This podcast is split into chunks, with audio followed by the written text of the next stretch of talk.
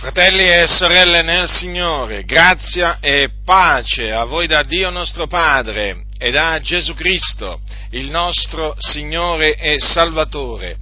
Nella seconda epistola di Paolo ai Corinti leggiamo quanto segue nel capitolo 11 Ascoltate che cosa eh, scrisse l'Apostolo Paolo, apostolo e dottore dei gentili, in fede e in verità. Vi ricordo che l'Apostolo Paolo eh, fu costituito da Cristo Gesù, il Signore, e che parlò da parte di Dio in Cristo.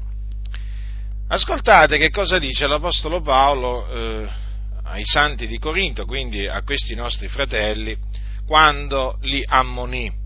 Lui rivolse diverse ammonizioni e riprensioni ai santi di Corinto e questa, e questa eh, riprensione appunto fa parte delle varie riprensioni che eh, l'Apostolo rivolse ai santi di Corinto in queste due epistole, perché sapete l'Apostolo Paolo amava i santi, li amava e per questo li riprendeva come Dio, sapete, Dio ci ama e per questo ci riprende.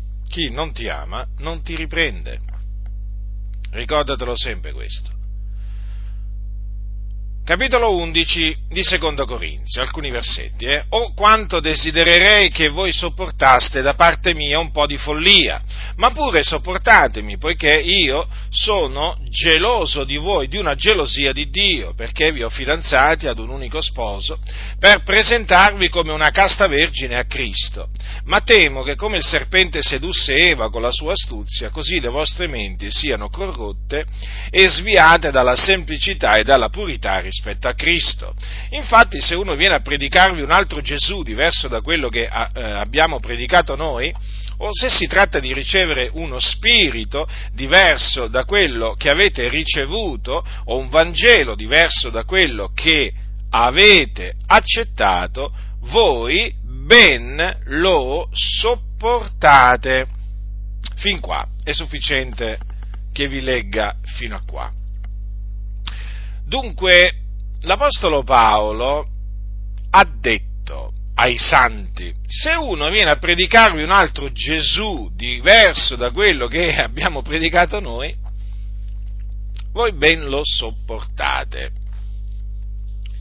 Allora, noi non dobbiamo sopportare, quindi non dobbiamo tollerare coloro che parlano di un altro Gesù, predicano un altro Gesù c'erano allora, ai giorni degli Apostoli, pensate, mentre gli Apostoli erano in vita, e ci sono ancora oggi coloro che parlano o annunziano un altro Gesù, come ci sono che, coloro che parlano di un altro Padre, coloro che annunziano un altro Vangelo, ci sono coloro che annunziano un altro Gesù, peraltro coloro che annunziano un altro Gesù annunziano un altro Vangelo come anche un altro padre, perché sono tutte cose collegate tra di loro. Quindi bisogna avere ben presente per discernere il falso Gesù quando ci viene annunziato, bisogna naturalmente eh, per poterlo discernere il falso eh, Gesù, bisogna conoscere il vero Gesù perché è chiaro che se qualcuno eh, ti viene a presentare un altro eh, Gesù, tu mh, mm, devi, devi pur, eh, diciamo, ehm, devi pur capire che lui ti presenta un altro Gesù. E come puoi capirlo se non conosci, se non conosci il vero Gesù? E il vero Gesù è Gesù Cristo, il figlio di Dio, il Nazareno, Gesù di Nazareth, colui del quale hanno parlato i profeti prima e poi gli apostoli. Dunque è di fondamentale importanza conoscere Gesù.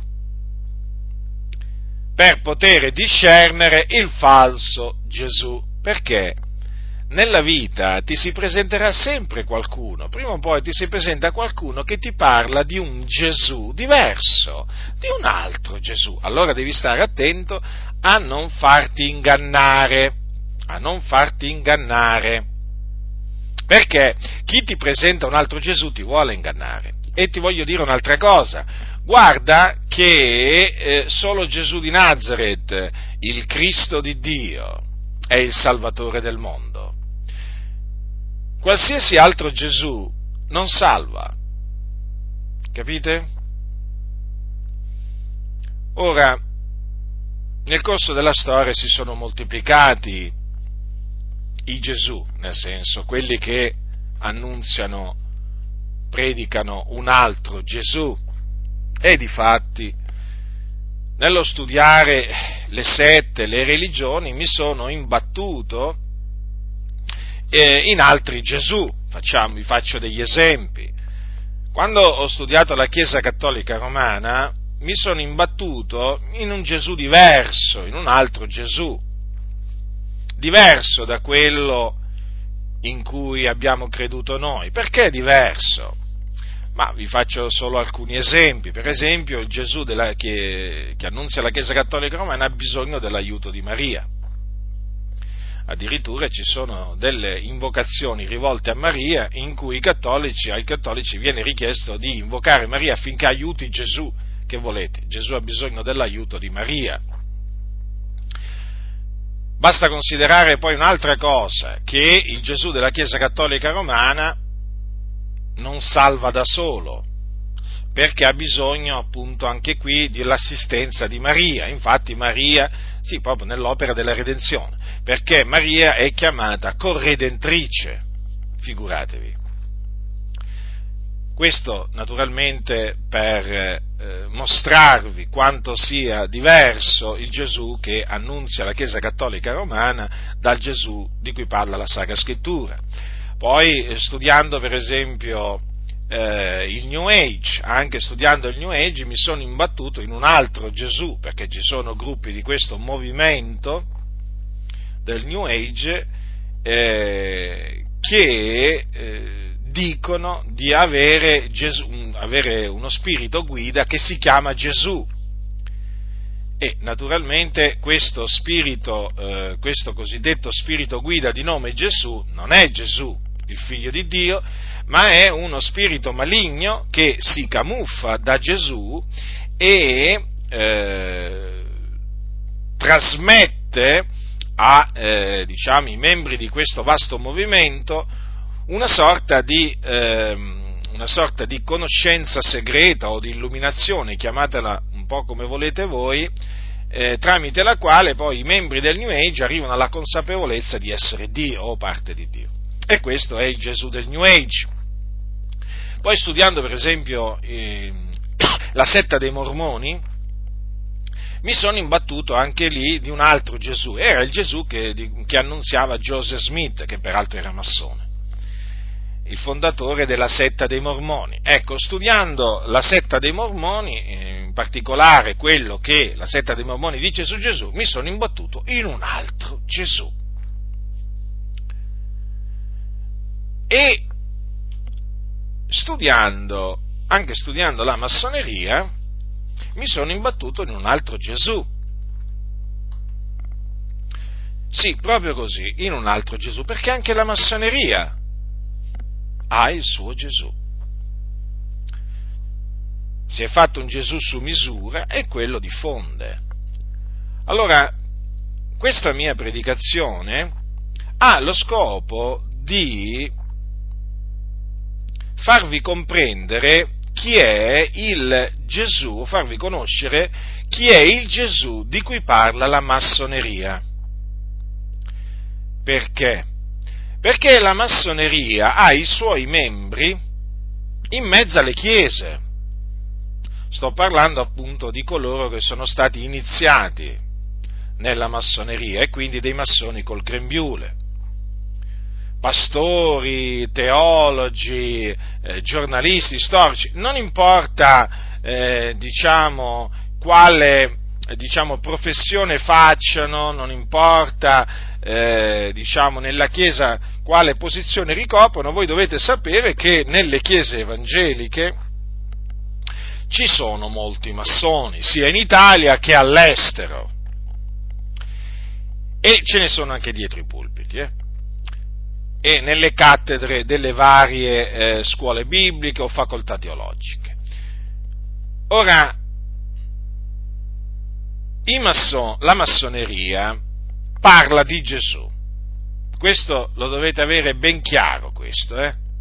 parla di Gesù, lo menziona, non è un personaggio storico, eh, diciamo, estraneo alla massoneria, nel senso di cui la massoneria non parla, no, no, no, no.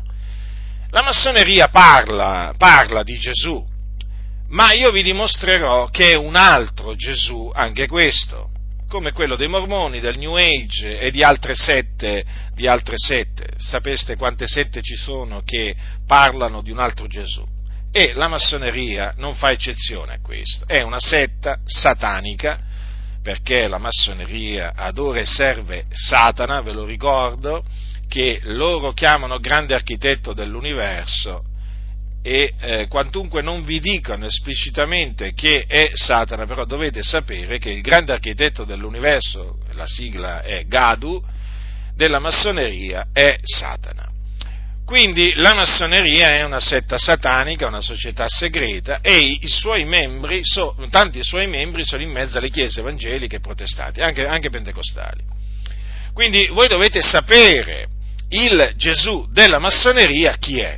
Allora, partiamo subito dal presupposto che è un altro Gesù, ma adesso vi mostrerò alcuni aspetti, alcune cose riguardanti il Gesù della massoneria affinché quando i massoni, che sono in mezzo, a, quando sentirete parlare i massoni, che sono presenti in mezzo alle chiese, o non necessariamente in mezzo alle chiese evangeliche, perché potete sentire pure un, eh, un, un cardinale eh, eh, massone parlare, o che vi posso dire, eh, diciamo, qualcun altro ehm, che non appartiene alle chiese evangeliche, però che è massone, e anche lui vi parla, vi parla di Gesù affinché abbiate ben presente il Gesù della massoneria come, vi, come viene presentato, quali sono i suoi caratteri, i suoi tratti, diciamo, essenziali.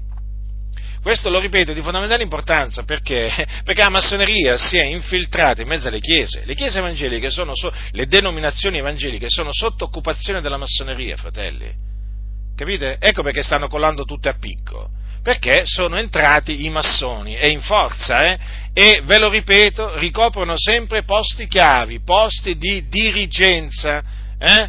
sono sempre tra i dirigenti o vicino ai massimi dirigenti, sempre in posizioni da cui possono controllare e influenzare le denominazioni abbiate le, queste cose sempre davanti ai vostri occhi. E se no non si spiega come mai queste denominazioni stanno confluendo tutte verso il nuovo ordine mondiale, come mai stanno peggiorando sempre, di giorno in giorno, stanno peggiorando tutte quante. Tutte quante. Allora adesso vi, eh, vi presento eh, il Gesù della massoneria. Allora, innanzitutto, il Gesù di cui parlano i massoni non è il Cristo. Perché? Perché loro fanno una distinzione tra Gesù e, e il Cristo. Sono, sono due cose distinte loro dicono che Gesù di Nazareth aveva raggiunto un livello di coscienza e di perfezione che è stato chiamato con svariati nomi. Coscienza cosmica, rigenerazione dell'anima, iniziazione filosofica, illuminazione spirituale, splendore braminico, coscienza di Cristo. Questi sono i massoni eh, che parlano in questi termini di Gesù di Nazareth. Che cosa, che cosa vogliono dire? Vogliono dire che quell'uomo chiamato per chi era, eh, per coloro che era un uomo, perché come vedremo fra poco, per non pochi massoni, eh, Gesù non era un vero uomo, in altre parole, sembrava un uomo ma non lo era. Allora, eh, i massoni eh, fanno una distinzione tra Gesù e il Cristo. Perché? Perché per loro eh, il Cristo è una sorta, eh, è, una sor- è una sorta di entità, o meglio, è uno spirito che è disceso su Gesù dopo che Gesù fu battezzato, quindi sulle rive del Giordano. Quindi loro dicono che il Cristo si è posato su Gesù.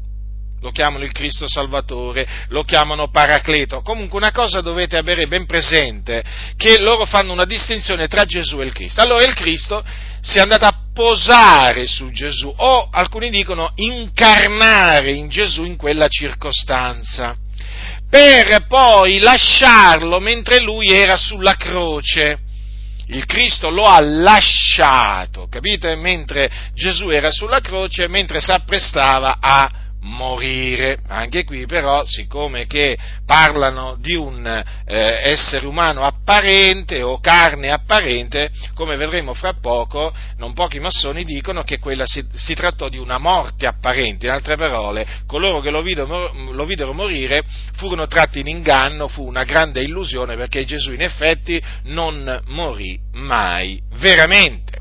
Allora, questo è di fondamentale importanza, fratelli, eh? perché la massoneria, nel suo insegnamento ufficiale, eh, nega che Gesù e il Cristo sono la stessa persona. Questa negazione eh, da parte della massoneria non è nuova perché già anticamente e già ai giorni degli Apostoli c'erano coloro che negavano che Gesù era il Cristo. Per esempio Giovanni, Giovanni avvertì i santi da costoro.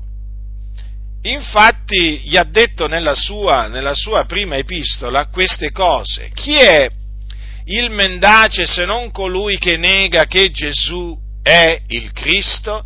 Esso è l'anticristo che nega il Padre e il figliuolo. Chiunque nega il figliuolo non ha neppure il padre, chi confessa il figliuolo ha anche il padre. Quanto a voi dimora in voi quello che avete udito dal principio, se quello che avete udito dal principio dimora in voi, anche voi dimorerete nel figliuolo e nel padre. E questa è la promessa che egli ci ha fatto, cioè la vita eterna. Vi ho scritto queste cose intorno a quelli che cercano di sedurvi ma quanti a voi l'unzione che avete ricevuto da lui dimora in voi e non avete bisogno che alcuno vi insegni, ma siccome l'unzione sua vi insegna ogni cosa ed è verace, non è menzogna, dimorate in lui come essa vi ha insegnato. Vedete dunque che già ai giorni degli apostoli, già durante la vita di Giovanni, vedete, c'erano coloro che negavano che Gesù è il Cristo e facevano proprio i ragionamenti per negare Gesù è il Cristo che vi ho appena esposto. Diciamo che più o meno i eh, ragionamenti, i ragionamenti erano quelli.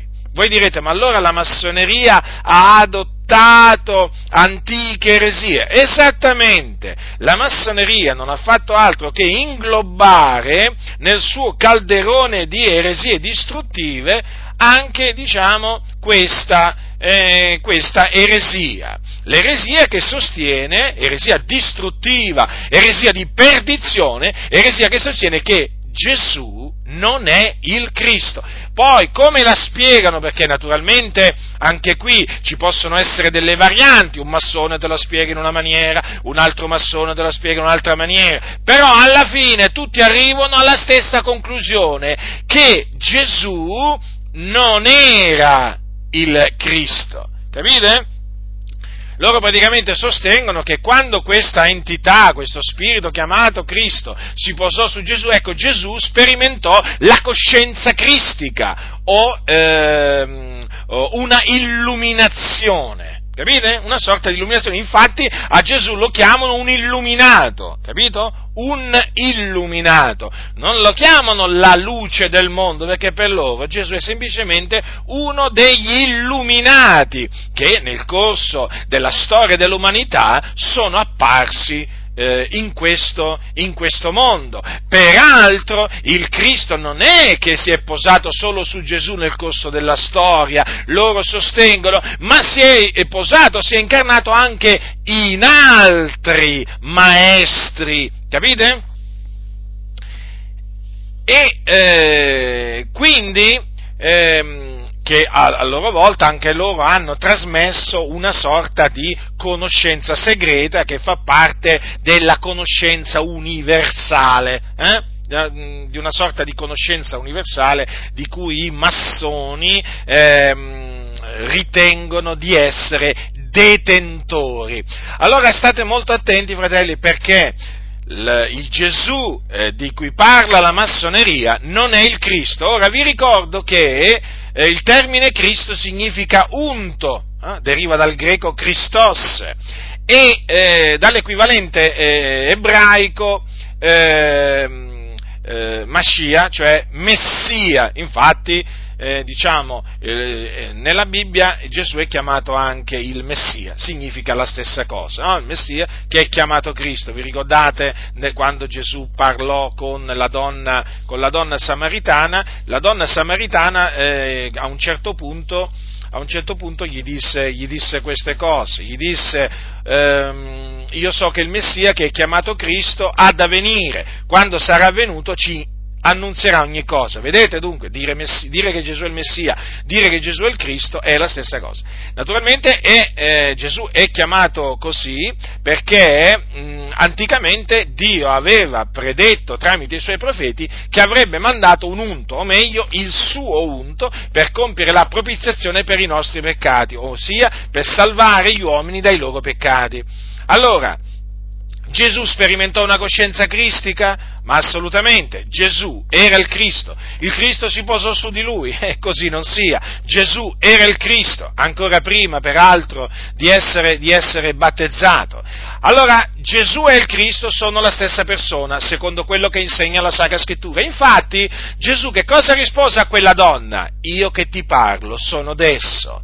Ricordatevi queste parole di Gesù Ricordatevi di queste parole di Gesù, perché attestano in maniera inequivocabile, chiara, indiscutibile che Gesù è il Cristo e aveva piena consapevolezza di esserlo. Non ascoltate quelli che dicono, beh, ma in effetti non c'è la certezza che Gesù fosse, fosse, certo o comunque sapesse di essere il Cristo. No, Gesù sapeva di essere il Cristo. E come se lo sapeva? Infatti alla donna samaritana le disse, io che ti parlo sono adesso. Quindi Gesù era ed è il Cristo o il Messia. Vi ricordate quando un giorno Gesù disse, chiese ai suoi discepoli chi dice la gente che io sia? Vi ricordate? O chi dice eh, la gente che sia il figlio dell'uomo? Ed essi risposero, gli uni dicono Giovanni Battista, altri Elia, altri Geremia, uno dei profeti, ed egli disse loro, e voi chi dite che io sia? Simon Pietro rispondendo disse, tu sei il Cristo, il figliolo dell'Iddio vivente. E Gesù replicando gli disse, tu sei beato Simone, figlio di Giona, perché non la carne e il sangue ti hanno rivelato questo, ma il Padre mio che è nei cieli. Notate dunque che quello che affermò Pietro eh, corrispondeva a verità. Infatti Gesù, Gesù elogiò Pietro, gli disse tu sei beato, tu sei beato.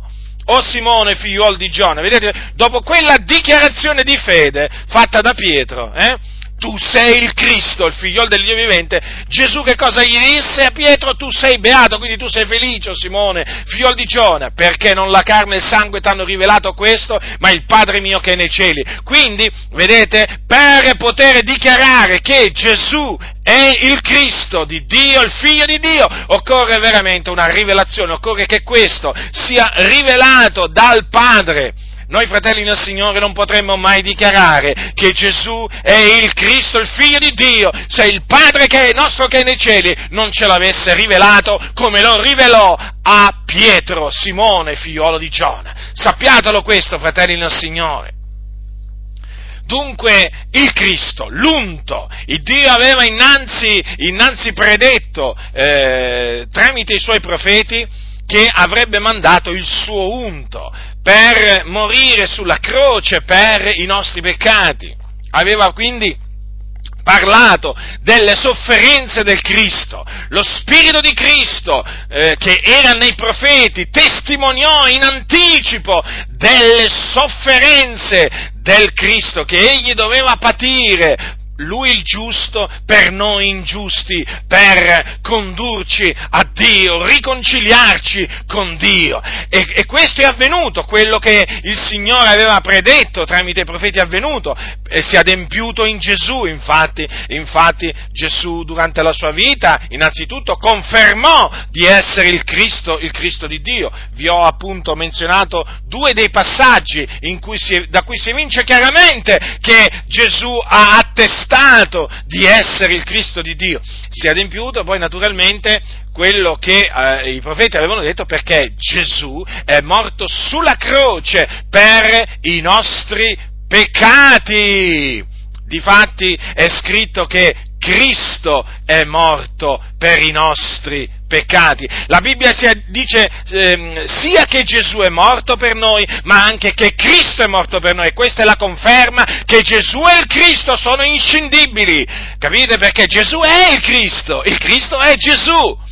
Capite? Quindi quando voi sentite dire, beh, ma sulla croce il Cristo lasciò Gesù prima che lui morisse, è una menzogna, viene dal diavolo, no? Sulla croce morì il Cristo, soffrì il Cristo di Dio e dopo aver sofferto, dopo essere morto, Gesù chiamato il Cristo, risuscitò dai morti perché Dio lo risuscitò dai morti. Anche qui è la stessa cosa dire che Gesù è risuscitato o il Cristo è risuscitato perché sono la stessa persona. Ricordatevi sempre questo, Cristo è morto per i nostri peccati, questa è la dichiarazione che fa l'Apostolo Paolo ai santi di Corinto quando gli ricorda l'Evangelo quando gli dice vo prima di tutto trasmesso come l'ho ricevuto anch'io, che Cristo è morto per i nostri peccati secondo le scritture, che fu seppellito, che risuscitò il terzo giorno secondo le scritture e poi apparve eh? ai, ai suoi discepoli prima di essere assunto in cielo alla destra del Padre. Allora, fratelli del Signore, vedete dunque Gesù di Nazareth, o Gesù il Nazareno, è il Cristo di Dio. Dunque siano i massoni reputati bugiardi, eh? I massoni sono dei bugiardi quando dicono che Gesù non è il Cristo. D'altronde la scrittura questo lo attesta, la scrittura questo lo attesta, non abbiamo alcun dubbio, perché la parola di Dio lo attesta e lo Spirito ce lo attesta. Chi sono allora coloro che negano che Gesù è il Cristo? Sono degli anticristi che negano il padre e il figliuolo. Dunque tutti quei massoni che negano che Gesù è il Cristo, eh, sono degli anticristi. E dunque eh, è molto importante, fratelli nel Signore, che nelle, in seno alle assemblee dei santi eh, sia predicato l'Evangelo di Cristo. È di fondamentale importanza che si proclami pubblicamente, con ogni franchezza, che Gesù di Nazareth è il Cristo. Perché? Perché è la verità, ma affinché si manifesti lo spirito dell'anticristo che si è infiltrato e che si nasconde, si camuffa in mezzo alle chiese e di cui sono portatori i massoni, servi, ministri di Satana. Capite? Perché lo spirito dell'anticristo, nel momento in cui comincia a sentire, predicare che Gesù è il Cristo, si manifesta, in una maniera o nell'altra si manifesta. Ora, quando naturalmente si predica che Gesù è il Cristo, che è la buona novella che Gesù è il Cristo, eh, fratelli, guardate che qui stiamo parlando del cuore, eh, del cuore del cristianesimo, il cuore proprio Cioè, io vi voglio ricordare che gli apostoli, la scrittura dice, eh, non ristavano di insegnare, di annunziare la buona novella che Gesù è il Cristo. La buona novella relativa al regno di Dio, l'Evangelo, non è altro che l'annunzio che Gesù è il Cristo. Sì, proprio così perché in lui si sono adempiute le scritture profetiche, secondo le quali egli doveva morire per i nostri peccati, eh? Essere seppellito e risuscitare il terzo giorno. Quindi quando si proclama l'Evangelo, quando si proclama la buona novella, perché l'Evangelo significa buona novella, che Gesù è il Cristo, sappiate che se c'è lo spirito dell'anticristo in mezzo alle chiese, o comunque sia, è nel mondo, sicuro questo, lo sappiamo, eh? infatti quando si predica, si predica la buona novella che Gesù è il Cristo, perché si manifesta le persone del mondo? Eh, perché quello è lo spirito dell'anticristo, è nel mondo, e si manifesta manifesta si manifesta perché è uno spirito contrario allo spirito di Cristo, è contrario alla buona novella, all'Evangelo. Lo spirito dell'anticristo non vuole che si annunzi la buona novella che Gesù è il Cristo, ma appunto perché lo spirito dell'anticristo nega che Gesù è il Cristo. Quindi, siccome che i massoni, questi anticristi, sono in mezzo alle chiese protestanti, in mezzo alle chiese evangeliche, le federazioni evangeliche, nazionali e internazionali, è di fondamentale importanza che si prenda predichi, si annunzi con ogni franchezza la buona novella che Gesù di Nazareth è il Cristo di Dio, che è morto sulla croce per i nostri peccati, secondo le scritture, che fu seppellito e che il terzo giorno risuscitò dai morti, secondo le scritture, e questa cagione della nostra giustificazione. E quindi chi crede in Gesù di Nazareth, il Cristo di Dio, riceve la remissione dei peccati, la giustificazione e viene santificato per la grazia di Dio, quindi viene riconciliato con Dio. È di fondamentale importanza, fratelli nel Signore. La massoneria detesta sentir dire che Gesù è il Cristo, la massoneria detesta sentir parlare delle sofferenze del Cristo, delle, della sua morte espiatoria e della sua resurrezione fisica. Ricordatevi sempre che la resurrezione di Cristo fu una resurrezione fisica, perché quando Gesù apparve ai suoi discepoli si presentò con quello quello suo stesso corpo con il quale era morto sulla croce, infatti aveva ancora i segni dei chiodi, eh? Nelle, nelle, mani e nei piedi eh, e anche nel costato aveva il segno che aveva lasciato appunto quella lancia che quel soldato romano gli aveva lanciato dentro, dentro il suo costato eh, quando lo vide già morto sulla croce. La massoneria detesta sentire parlare delle sofferenze del Cristo e della, e della sua resurrezione. Capite? Capite? Perché è portatrice dello spirito l'anticristo. Fratelli, le cose stanno così. Capite? Ecco perché allora adesso qualcuno comincerà a dire, adesso capisco perché nelle chiese, in seno alle chiese si sente sempre meno parlare eh, in questa maniera, come parlavano gli apostoli, certo, proprio così, perché oramai le denominazioni sono sotto il controllo dei massoni, della massoneria, che appunto se c'è una cosa che detesta è proprio l'Evangelo di Cristo, la buona novella che Gesù è il Cristo, perché loro parlano di un altro Gesù allora, vedete, la massoneria, cosa vogliono fare i massoni?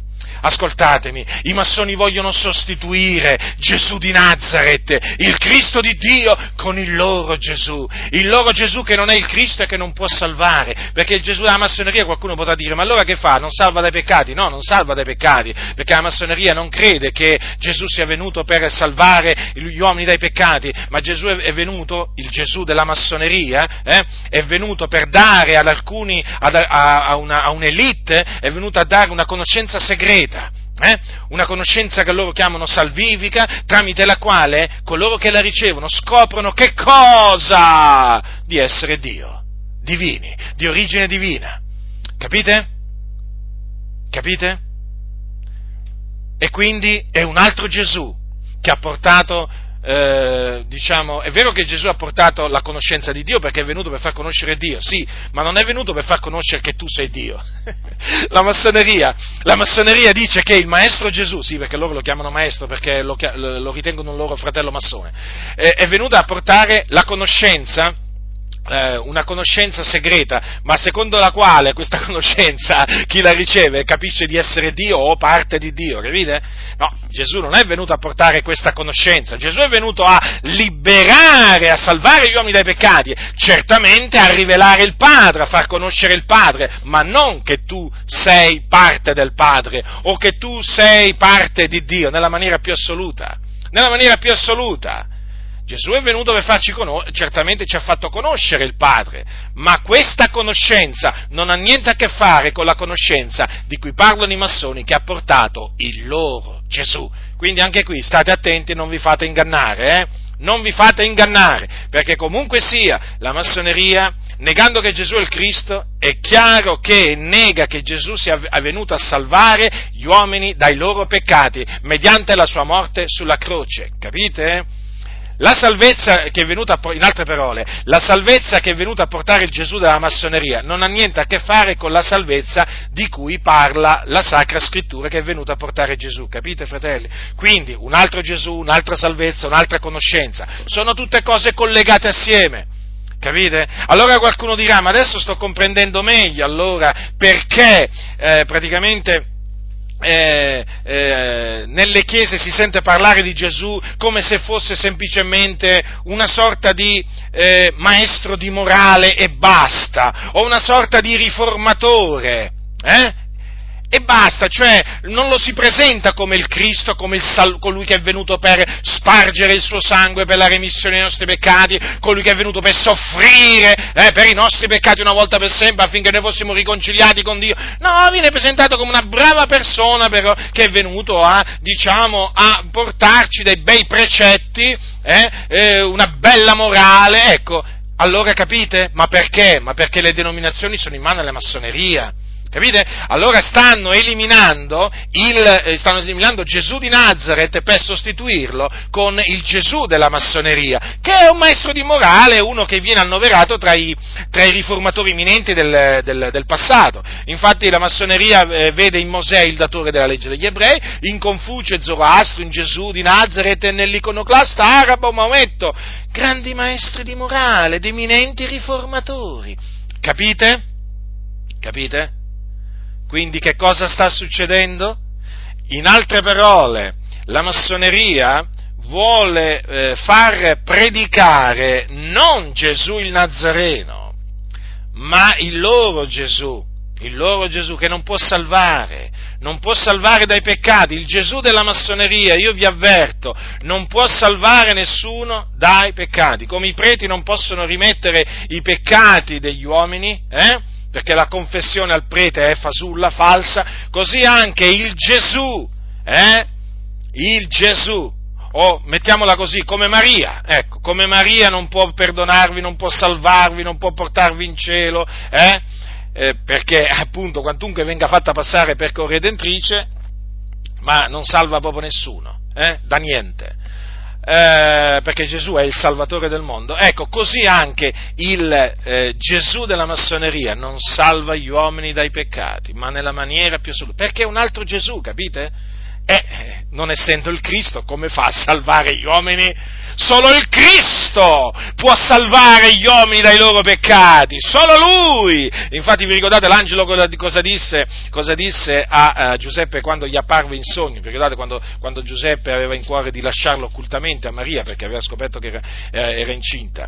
Praticamente gli disse l'angelo, ella partorirà un figliolo e tu gli porrai nome Gesù perché è Lui che salverà il suo popolo dai loro peccati. Gesù significa Yahweh salva. Capite? Yahweh è il nome di Dio, il tetragramma. Capite? Allora, salverà il suo popolo dai loro peccati. Il tetragramma naturalmente con eh, inserite, cioè che si pronuncia in questa maniera il tetragramma, secondo quanto dicono gli ebrei il tetragramma si pronuncia in questa maniera, però appunto il tetragramma è formata da, eh, eh, appunto, non è, che, non è che si legge così, il tetragramma è scritto in un'altra maniera, poi si pronuncia così in base a quello che eh, hanno, dicono generalmente gli, gli, ebrei. Allora, quello che io eh, ci tengo a dirvi, fratelli nel Signore, è eh, di eh, stare in guardia Perché eh, eh, c'è un attacco, un attacco ben premeditato, concertato nelle logge massoniche di tutto il mondo. Ma vi siete mai chiesti perché le logge sono, sono, cioè le riunioni dei massoni avvengono segretamente? Perché là si discute come distruggere la Chiesa. Là si discute, in me, in, nelle logge, nelle riunioni dei massoni, i massoni discutono come introdurre eresie di perdizione nella Chiesa per sostituire, per sostituire eh, il Dio dei cristiani con il Dio dei massoni, perché anche lì hanno un altro Dio i massoni, no? poi il Vangelo eh, dei cristiani con il Vangelo dei massoni, che hanno pure un altro Vangelo loro, e naturalmente il Gesù dei cristiani sostituirlo con il Gesù della massoneria. E allora vi stavo dicendo, c'è un attacco concertato, ascoltatemi, perché vedete, le cose non è che stanno succedendo solo in Italia, stanno succedendo anche all'estero. C'è un attacco proprio da parte della massoneria al cuore del cristianesimo, perché la massoneria odia, odia Gesù Cristo, lo odia e lo disprezza. E quindi odia e disprezza tutti coloro che credono in Lui, che lo amano, che lo predicano, che lo imitano. E si avverte in mezzo alle denominazioni la presenza dello spirito dell'anticristo. È uno spirito che contrasta la verità, è uno spirito che soffoca la verità. Dove c'è lo spirito dell'anticristo non c'è libertà, la libertà è solo dove c'è lo spirito di Cristo. E di fatti in queste denominazioni non c'è la libertà di predicare la buona novella che Gesù è il Cristo. Non c'è, non c'è. Le cose stanno così, fratelli del Signore. Cioè voi considerate che ci sono cosiddetti messaggi di evangelizzazione portati da cosiddetti pastori, eh, dove dicono tutto, magari anche per mezz'ora, tranne che Gesù è il Cristo, tranne che Gesù è morto sulla croce per i nostri peccati e risuscitato a cagione della nostra giustificazione. Cioè, dicono un sacco di cose, fanno tutti i discorsi particolari, poi che cosa viene a mancare? Viene a mancare l'annunzio di Cristo e Lui crocifisso. C'è, c'è lo spirito dell'anticristo in mezzo alle denominazioni evangeliche, altrimenti non si spiega questa avversione verso l'Evangelo di Cristo. E naturalmente verso di noi, perché noi annunziamo l'Evangelo di Cristo, noi annunziamo la buona novella che Gesù è il Cristo, quindi vi ho avvertiti, capite? Vi ho avvertiti. E certo, per la massoneria Gesù eh, non è il Cristo e non essendo il Cristo di Dio, non è neppure il Salvatore del mondo. Perché solo il Cristo di Dio è il Salvatore del mondo. Solo Lui. Perché? Perché solo Gesù di Nazareth, che è il Cristo, è morto sulla croce per i nostri peccati, con i nostri peccati nel suo corpo sul legno. Solo Lui. So, solo su di Lui il Padre ha fatto ricadere tutti i nostri peccati, tutte le nostre iniquità. Non è così, fratelli nel Signore?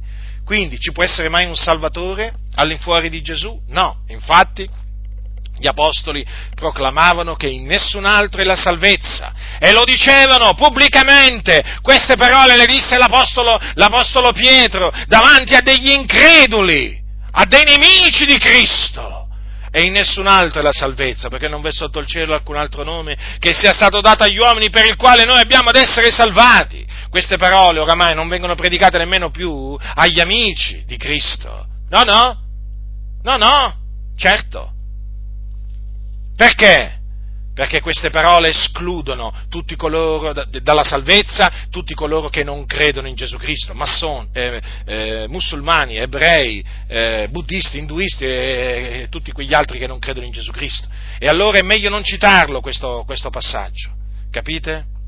Allora è evidente che Pietro, Pietro, Pietro, cosa vi dice la Sacra Scrittura? Eh? Vi ricordate? Mm? Pietro, tu sei il Cristo, il figlio dell'Iddio, il figlio dell'Iddio vivente. Vedete qua Pietro, lo ritroviamo dopo il giorno della Pentecoste. Cosa dice? E in nessun altro è la salvezza. E quindi, all'infuori di Gesù il Nazareno, chiamato il Cristo, non c'è salvezza. Questo è quello che fa scatenare le ire dei massoni, della massoneria. La proclamazione che Gesù è il Cristo e quindi all'infuori di lui non c'è salvezza, perché non v'è sotto il cielo alcun altro nome che sia stato dato agli uomini per il quale noi abbiamo ad essere salvati. Quel nome è Gesù, perché disse l'angelo a, a Giuseppe, è lui che salverà il suo popolo dai loro peccati. È lui quindi il Salvatore del mondo, è lui, è solo lui, Gesù di Nazareth, tutti gli altri redentori che prese, tutti gli altri redentori di cui parla la massoneria sono tutti ciarlatani, sono tutti falsi redentori redentori che non possono salvare nessuno e che portano in perdizione tutti coloro che gli vanno dietro. Sì, perché la massoneria proclama un sacco di redentori, sapete? Mm? Perché per la massoneria per la massoneria Gesù è uno dei redentori, è uno dei salvatori, quindi ricordatevi che il Gesù della massoneria eh, lo presentano come uno dei redentori. Capite? Uno dei redentori. E già perché ce ne sono altri. Ah sì? Eh sì, sì, sì, certamente. Loro dicono che praticamente... Allora, allora, ascolta, voglio leggere una, una piccola citazione. Questo è un tratto da un, um, da un libro massonico, eh, un manuale massonico. Tutti credettero in una vita futura da essere conseguita per mezzo della purificazione e delle prove in uno stato o in successivi stati di ricompensa e punizione, e in un mediatore o redentore, tramite cui il principio malvagio doveva essere vinto e la suprema divinità riconciliata alle sue creature. La credenza era generale che egli doveva nascere da una vergine e soffrire una dolorosa morte. Gli indù lo chiamarono Krishna, i cinesi Kyonse, i persiani Sosiosh, i Caldei, Duvanai, gli Egizi, Horus, Platone, l'amore, gli Scandinavi, Balder, i cristiani, Gesù, i massoni, Iram, già perché loro hanno il loro, il loro salvatore, il loro salvatore che si chiama Iram, capite? Si chiama così, eh? E allora vedete quanti redentori, quanti salvatori eh, presentano, presenta la massoneria. E Gesù, Gesù è il redentore dei cristiani. Voi avete Gesù, voi avete Gesù, eh? il vostro Gesù è il vostro Redentore. Lasciate in pace, lasciate in pace gli indù, lasciate in pace i cinesi, quindi lasciate in pace i persiani, lasciate in pace i caldei, gli egizi, i filosofi, gli scandinavi eh, e i massoni soprattutto. Lasciateci in pace, va bene? Perché noi tutti abbiamo un altro Redentore, eh? Voi tenetevi il vostro, eh? E non ci giudicate, va bene? eh? perché anche noi abbiamo, siamo degni di rispetto, ci dovete rispettare, eh? perché noi abbiamo il nostro Redentore come avete il vostro. Eh? Allora loro non rispettano il nostro Redentore, che è il Salvatore del mondo, e noi dovremmo rispettare loro, avete capito, no? Che sono tutti fasulli. Mm?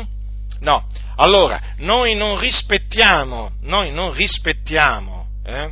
o non accettiamo che si dica che Iram salva, o che Balder salva, eh? o che Horus salva, o, eh, avete capito, no? o che Krishna salva, o che o Maometto, Maometto salva. No, no, no, no, assolutamente, noi non accettiamo questo, sono menzogne.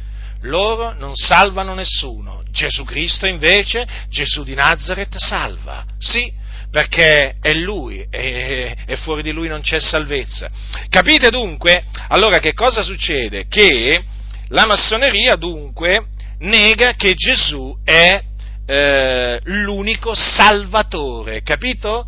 Perché eh, ci sono altri salvatori. Quindi il Gesù della massoneria praticamente è, eh, è, è, è, uno dei tanti redentori, capite? È uno dei tanti eh, redentori. È uno dei tanti redentori, ma dopo ci ritorno su questo, su questo discorso.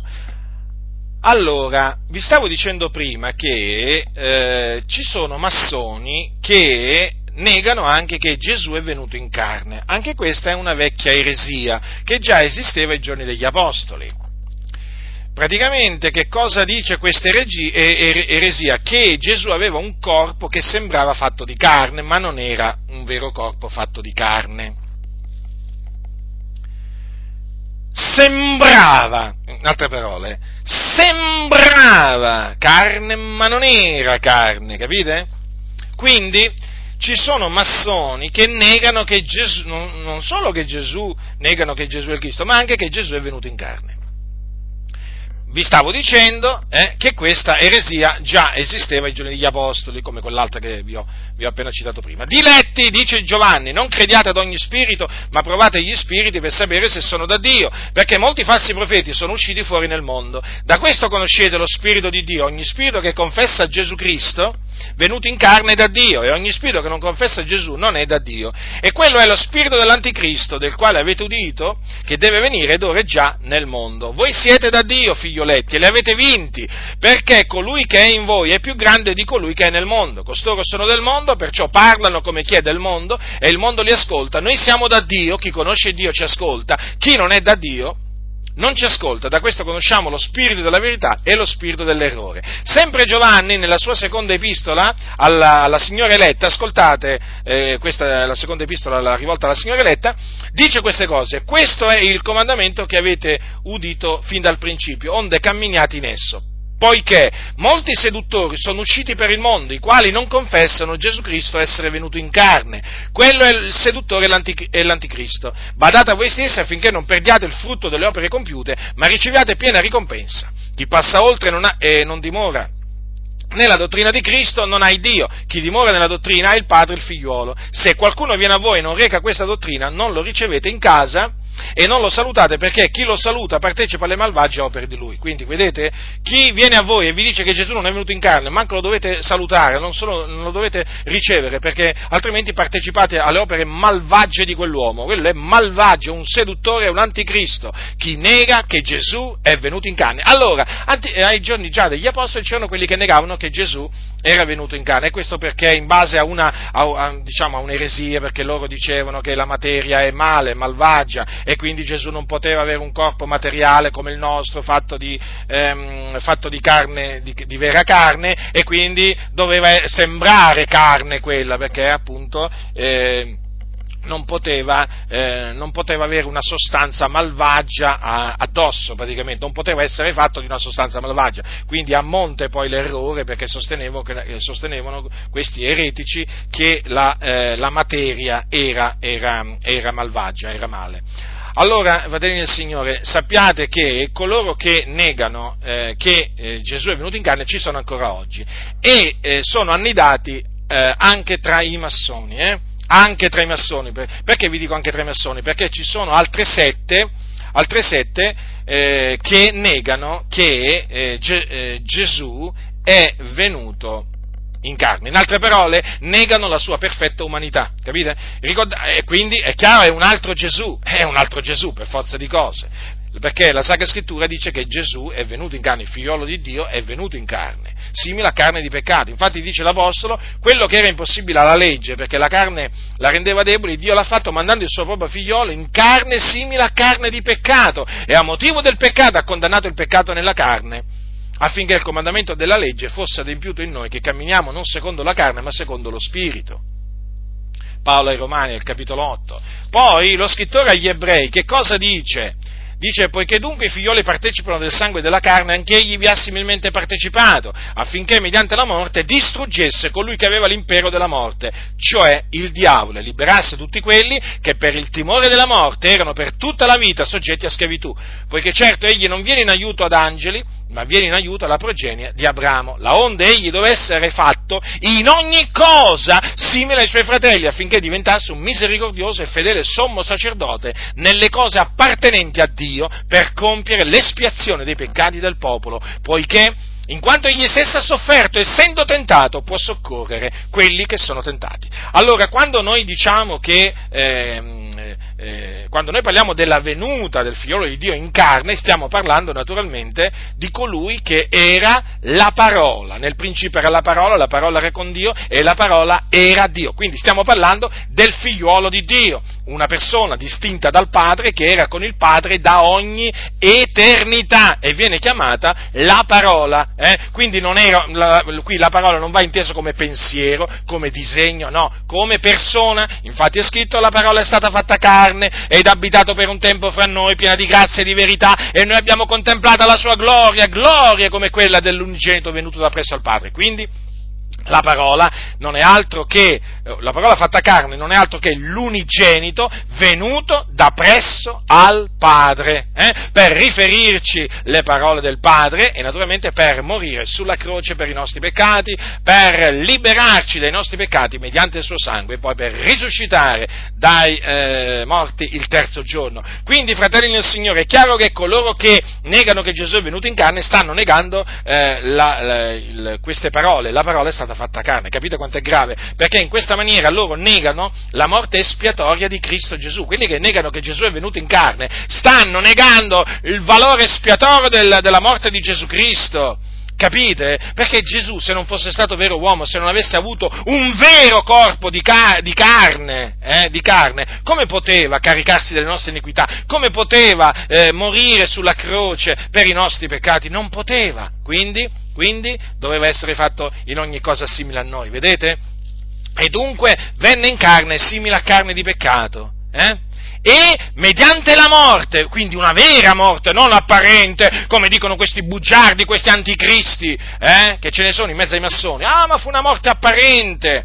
Ma quale morte apparente? Fu reale la morte di Gesù il Cristo. Fu reale perché il suo corpo era reale, era un vero corpo di carne, eh, con del sangue nelle vene, eh, e che sparse un sangue prezioso eh, che Gesù sparse sulla croce per noi, per la remissione dei nostri peccati, che si predichi il sangue di Cristo anche questo, vedete, si sente sempre parlare meno del sangue di Cristo come anche della croce di Cristo. Sti massoni, servi di Satana, sono entrati in forza eh, in mezzo al campo di Dio per distruggere, ma noi, e vi esorto tutti quanti, dovunque voi siate, levatevi in favore del Cristo di Dio, dell'Evangelo di Cristo, che questi massoni si vergognino, scappino dalle assemblee dei santi, non ci devono stare sti servitori di Satana in mezzo alle chiese, non ci devono stare espelleteli quando si manifestano, espelleteli!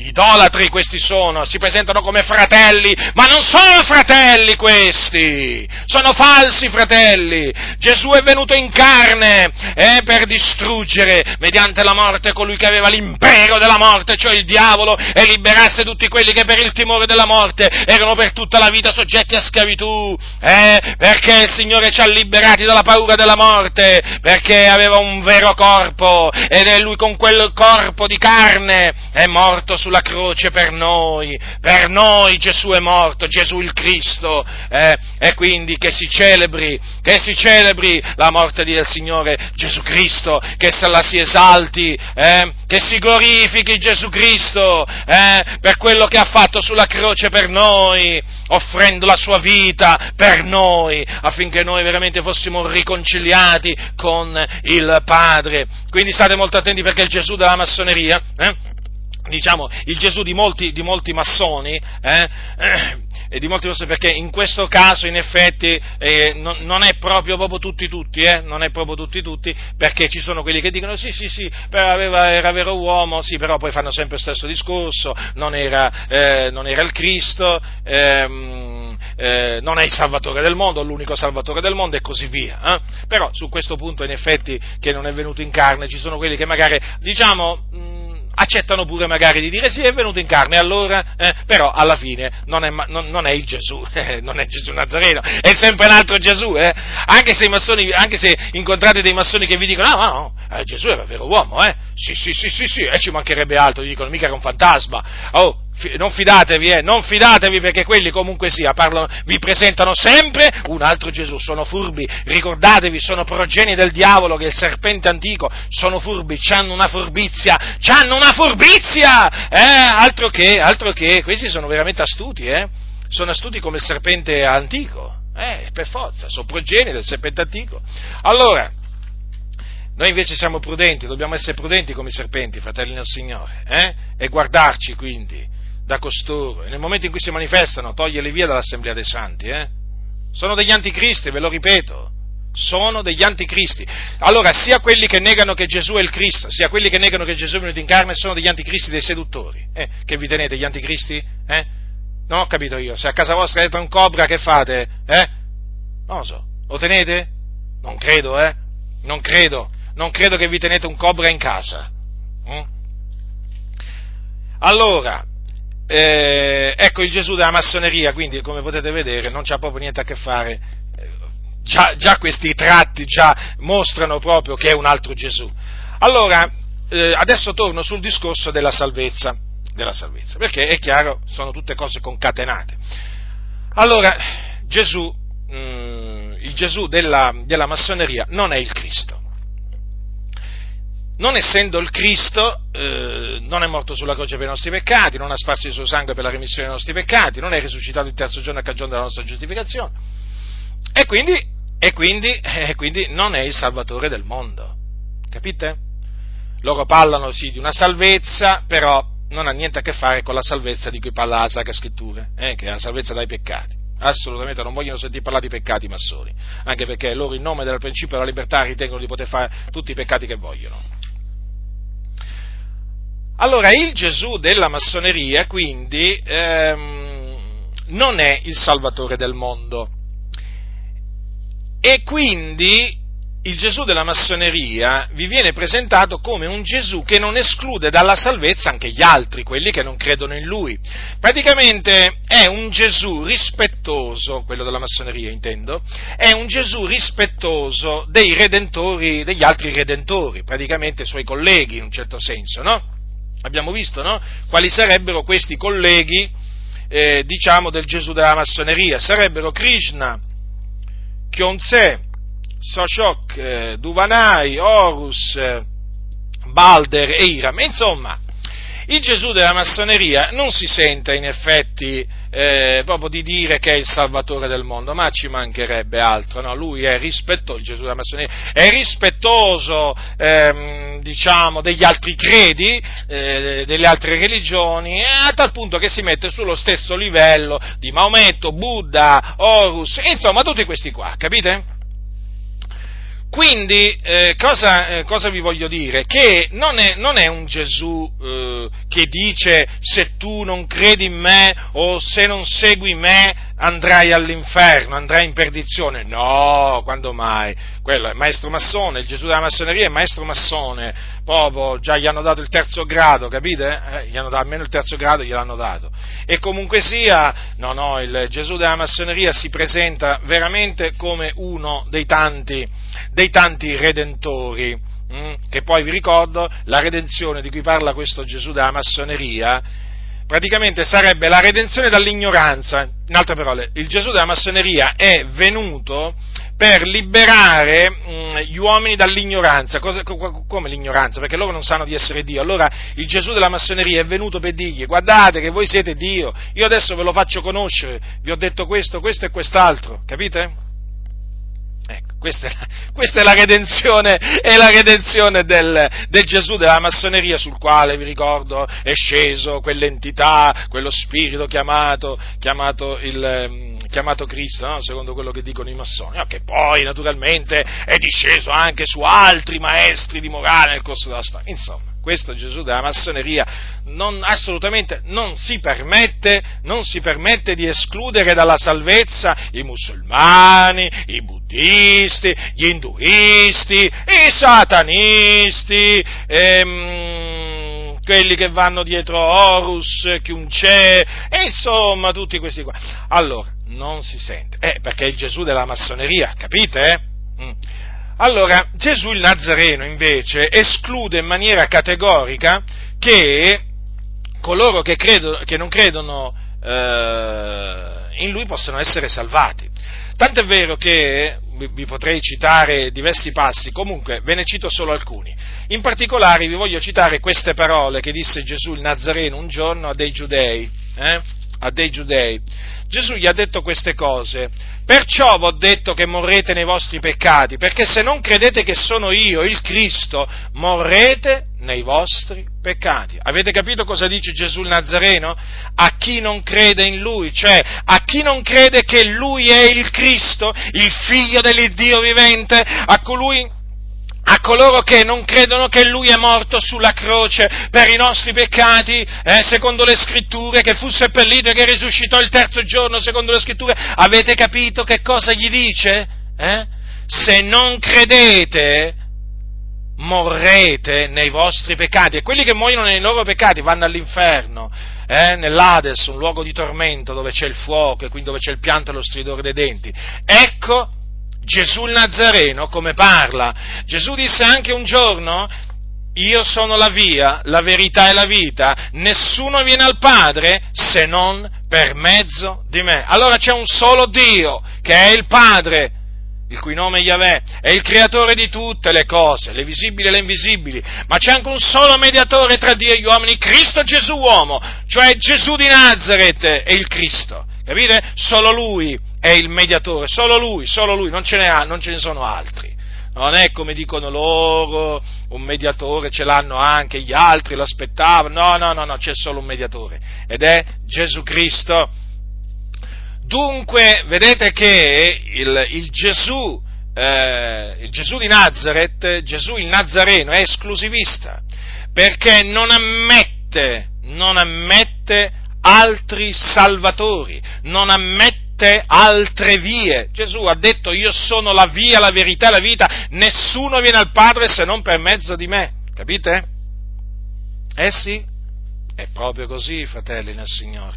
Vedete dunque come eh, dalle parole stesse di Gesù, confermate poi dagli Apostoli, Gesù Cristo è il Salvatore sì, sì, è il Salvatore del mondo, è l'unico Salvatore.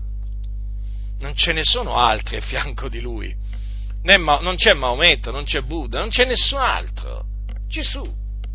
Noi vediamo Gesù perché c'è solo Gesù. Eh? Manco Maria c'è. Che c'entra Maria? Maria, la madre di Gesù, ha concepito, ha partorito Gesù, ma non è che è corredentrice. Ma quale corredentrice? Noi guardiamo a Gesù, il Salvatore del mondo. Quindi capite? E quindi Gesù eh, esclude che quelli che eh, non credono in Lui possano essere salvati. D'altronde non è fosse scritto anche che chi crede nel figliuolo chi crede nel figliolo ha vita eterna, ma chi rifiuta di credere al figliolo non vedrà la vita, ma l'ira di Dio resta sopra lui? Eh? Sta scritto. Quindi vedete? C'è chi crede e chi non crede. Chi crede ha vita eterna, chi non crede non vedrà la vita, ma l'ira di Dio resta sopra lui. Non vedrà la vita perché rimarrà nei suoi peccati e morirà nei suoi peccati. Cosa disse Gesù prima di essere assunto in cielo? Ai suoi. Disse andate per tutto il mondo andate per tutto il mondo e predicate l'Evangelo ad ogni creatura, chi avrà creduto e sarà stato battezzato sarà salvato, ma chi non avrà creduto sarà condannato. Ora, quale, di quale Evangelo Gesù parlava qua? È il suo Evangelo, quindi la sua morte espiatoria, la sua resurrezione. Cosa ha detto Gesù? Che chi non avrà creduto sarà condannato. Allora, i musulmani, i buddisti, gli induisti, poi chi altro ancora, tutti quest'altri qua che, che, che, che, che, che vanno dietro, quelli che si affidano a Maria, eh, i cattolici romani si affidano a Maria per la loro salvezza, tutti coloro che non credono nel Vangelo moriranno nei loro peccati andando in perdizione, capite? Non è che la Bibbia parla solo di quelli che credono in Gesù, ma anche di quelli che non credono in Gesù, ci fa sapere, ci fa sapere qual è la loro fine. D'altronde Dio nel, nell'Apocalisse ha detto queste parole, eh? che quanto ai codardi, agli increduli, agli abominevoli, agli omicidi, ai fornicatori, agli stregoni, agli idolatri, a tutti i bugiati, la loro parte saranno lo stagno ardente di fuoco e di zolfo che è la morte seconda. Avete notato? Ci sono gli increduli. Increduli? Sì, perché non credono, non hanno creduto. In chi non hanno creduto? In chi? In Gesù Cristo. Chi non avrà creduto sarà condannato. Quindi quando muore, chi non ha creduto va prima nell'Ades, nel fuoco dell'Ades, poi dopo, quando eh, risusciterà in quel giorno, sarà giudicato da Dio e eh, gettato nello stagno ardente di fuoco e di zolfo, perché là è la parte degli increduli. Sì, fratelli nel Signore, è così, è terribile, lo so, ma questa è la verità. Quindi i massoni che credono in Iram, eh, se non si ravvedono, andranno là. Capite? Quelli che credono in Horus, quelli che credono in Maometto, in Buddha, in Krishna, insomma, tutti costoro, se non credono nel figlio di Dio, appunto, moriranno nei loro, nei loro, peccati e se ne andranno in perdizione e passeranno l'eternità poi nei tormenti. Capite? Ecco perché Gesù ha detto andate per tutto il mondo, predicate l'Evangelo ad ogni creatura, ma l'Evangelo è potenza di Dio per la salvezza di ognuno che crede, ma l'Evangelo non è mica un annunzio così, eh? Capite? Cioè l'Evangelo è l'annunzio, eh? Eh, la buona, è la buona novella che Gesù è il Cristo, capite? Cioè l'annunzio della morte espiatoria di Gesù, del Cristo, della sua resurrezione, è il messaggio potente, l'unico messaggio potente a salvare, l'unico messaggio salvifico che esiste sotto, eh, sotto il sole. Capite? E questo, solo l'Evangelo, solo mediante l'Evangelo si può essere salvati. Non si può essere salvati credendo in, Ma- in, Maometto, in Buddha o in Krishna o in Iram. No, no, no, si può essere salvati solo credendo nel Signore Gesù. Quando il carceriere disse a, Sila, eh, a Paolo e Sila, Signore, che devo fare per essere salvato? Che gli risposero, credi nel Signore Gesù e sarai salvato tu e la casa tua. Quindi la salvezza in Gesù Cristo, in nessun'altra è la salvezza, disse Pietro. L'ha detto Pietro da parte di Dio, in nessun'altra è la salvezza perché non v'è sotto il cielo alcun altro nome che sia stato dato agli uomini per il quale noi abbiamo ad essere salvati. Vedete dunque?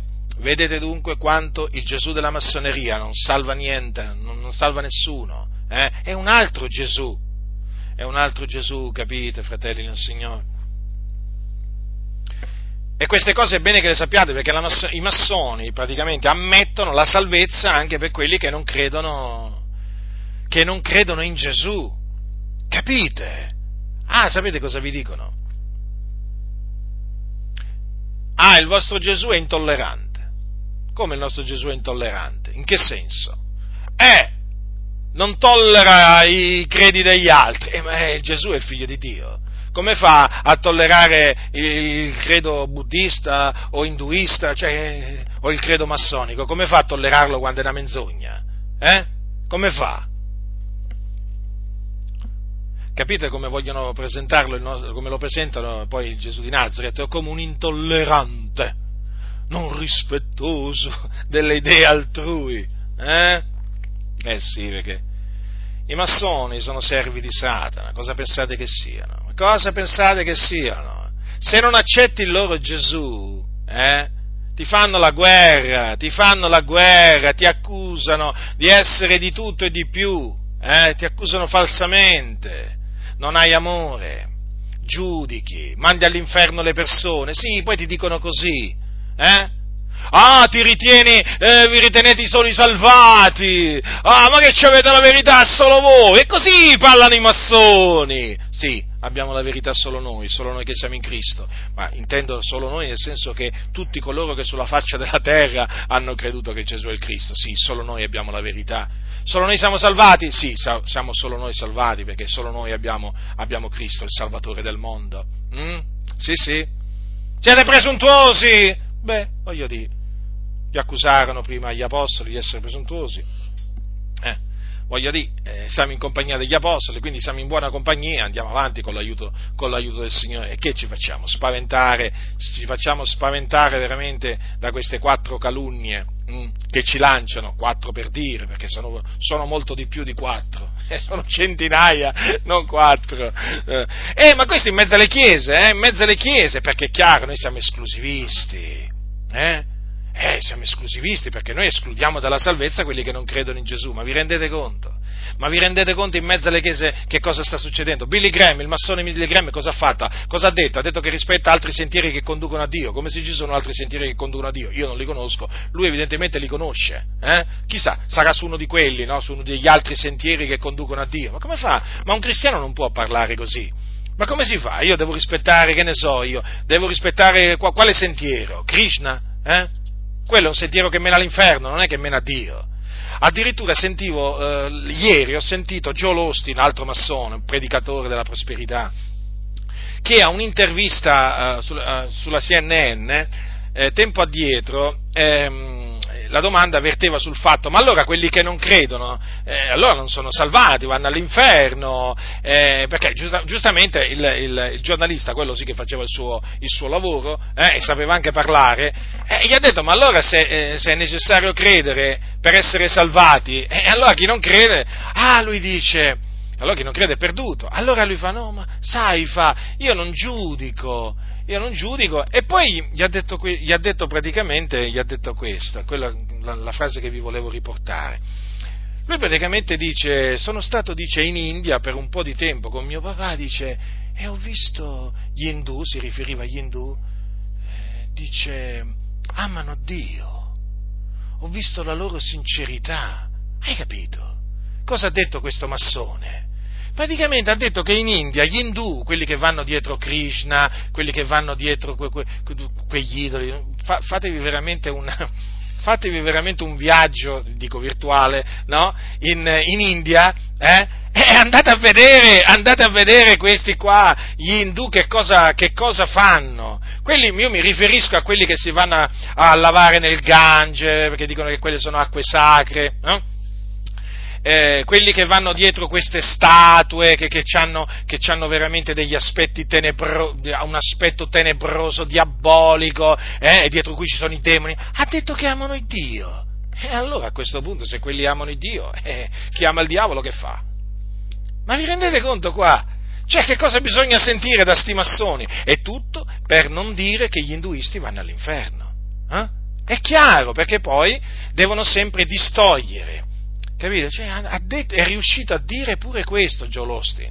Eh, dice, eh, ho, visto, ho visto, dice, che amano il Dio sono sinceri, la loro sincerità, ma io non l'ho mai visto che amano il Dio, gli indù. Ho visto veramente, semmai, che servono il diavolo, che, che, che il Dio.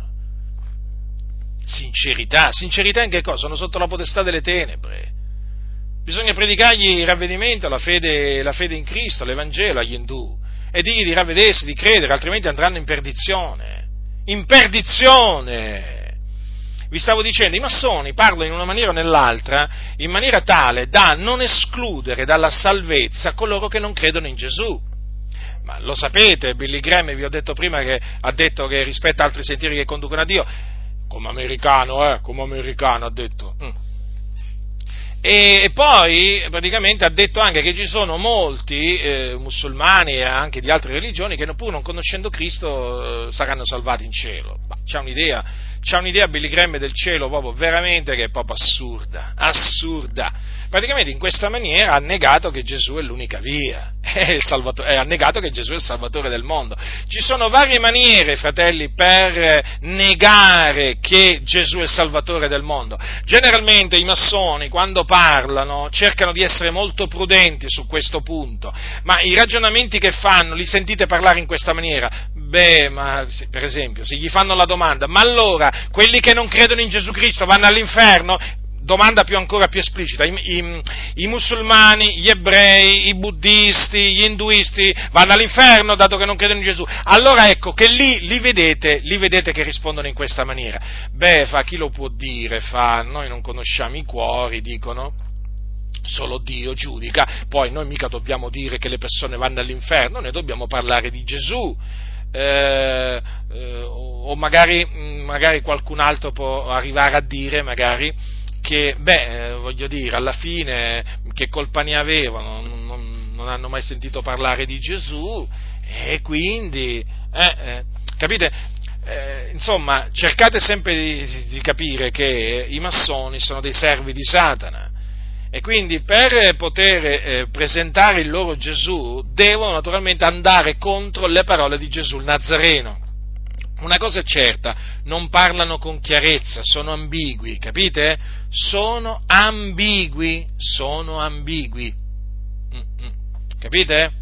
Quindi siate molto prudenti. D'altronde sono in mezzo alle chiese i massoni, eh? non ci siamo inventati niente, sono lì, eh? in mezzo alle chiese, anzi se li tengono pure, sono orgogliosi di tenersi. Allora vedete quanto è importante proclamare l'unicità di Cristo, ehm, eh, l'esclusivismo del messaggio di Cristo. Così si manifestano i massoni che sono in mezzo alle chiese. Eh?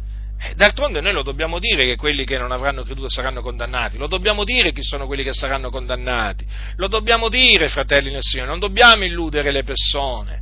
E questo naturalmente, sapendo che costoro saranno condannati, ci spinge naturalmente ad annunziare il ravvedimento all'Evangelo di Cristo. Quindi state molto attenti perché il Gesù della massoneria è, un, è, è appunto un altro Gesù che... Ehm, non è esclusivista, no? no, lui praticamente, il Gesù della massoneria, c'ha a fianco altri, altri redentori, è uno dei tanti redentori, quindi è un Gesù falso, falso. Tenetevi attaccati a Gesù Nazareno, fratelli del Signore. Eh? Allora, il Gesù della massoneria c'è un altro tratto caratteristico che non divide, non divide gli uomini.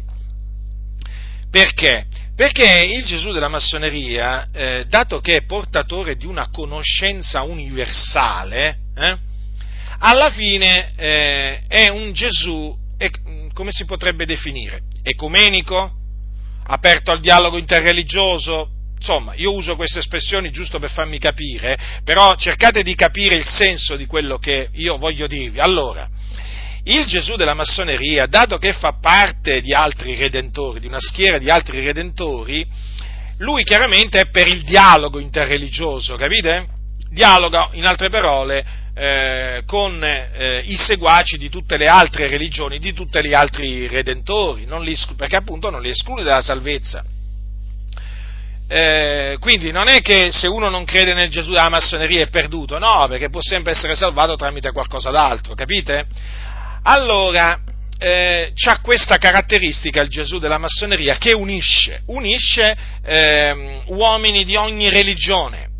Eh, praticamente il Gesù della massoneria spinge i cristiani ad unirsi con i musulmani, i buddisti, gli induisti, eh, i satanisti, tutti, tutti.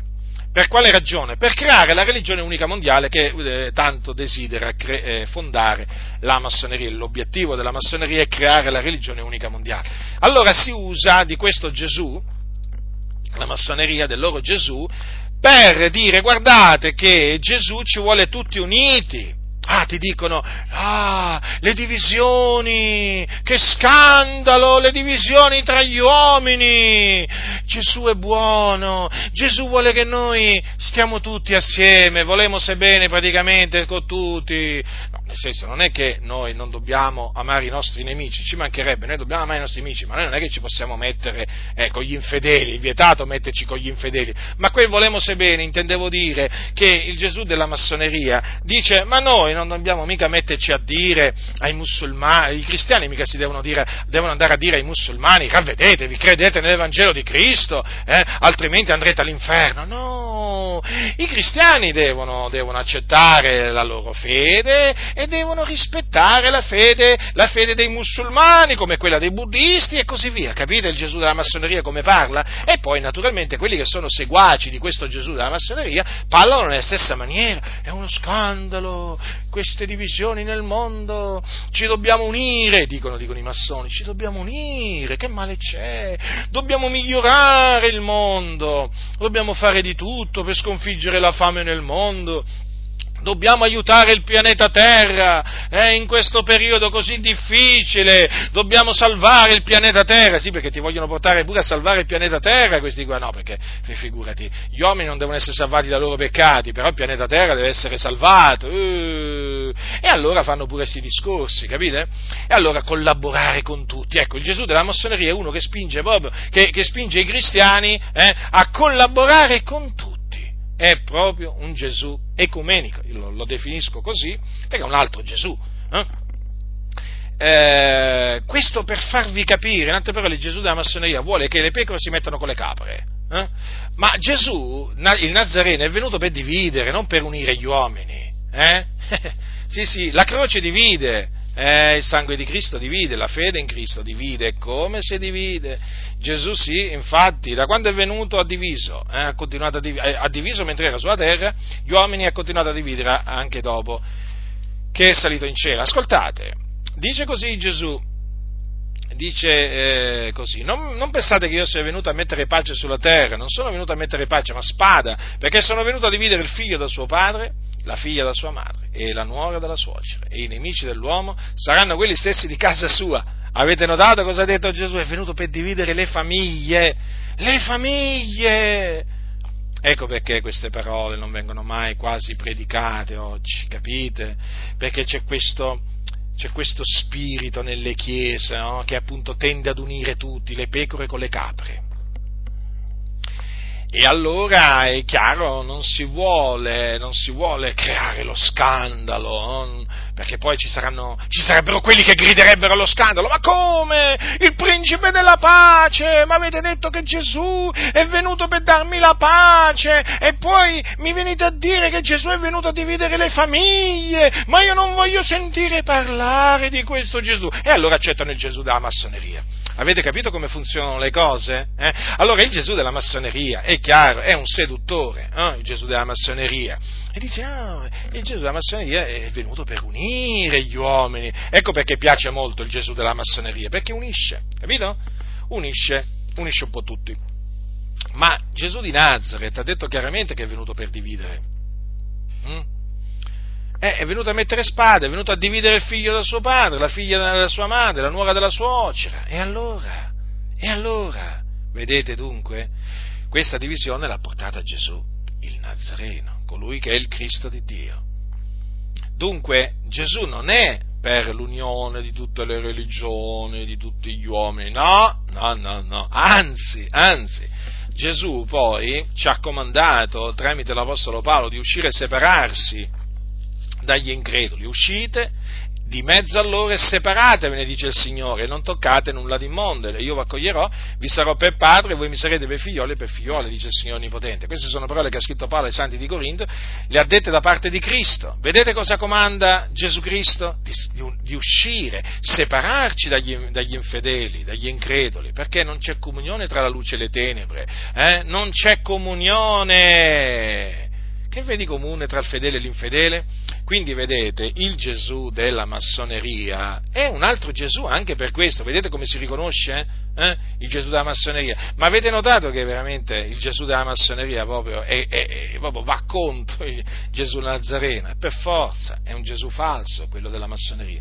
Allora, un'altra caratteristica Ecco perché vi ricordo che eh, questo ecumenismo, dialogo interreligioso è eh, praticamente fatto in nome del Gesù della massoneria. Ecco perché state lontano dall'ecumenismo, dialogo interreligioso, sono, sono movimenti nati nelle logge massoniche che hanno come scopo eh, ultimo la realizzazione della, della religione unica mondiale che sarà una religione che adorerà Satana. Capite?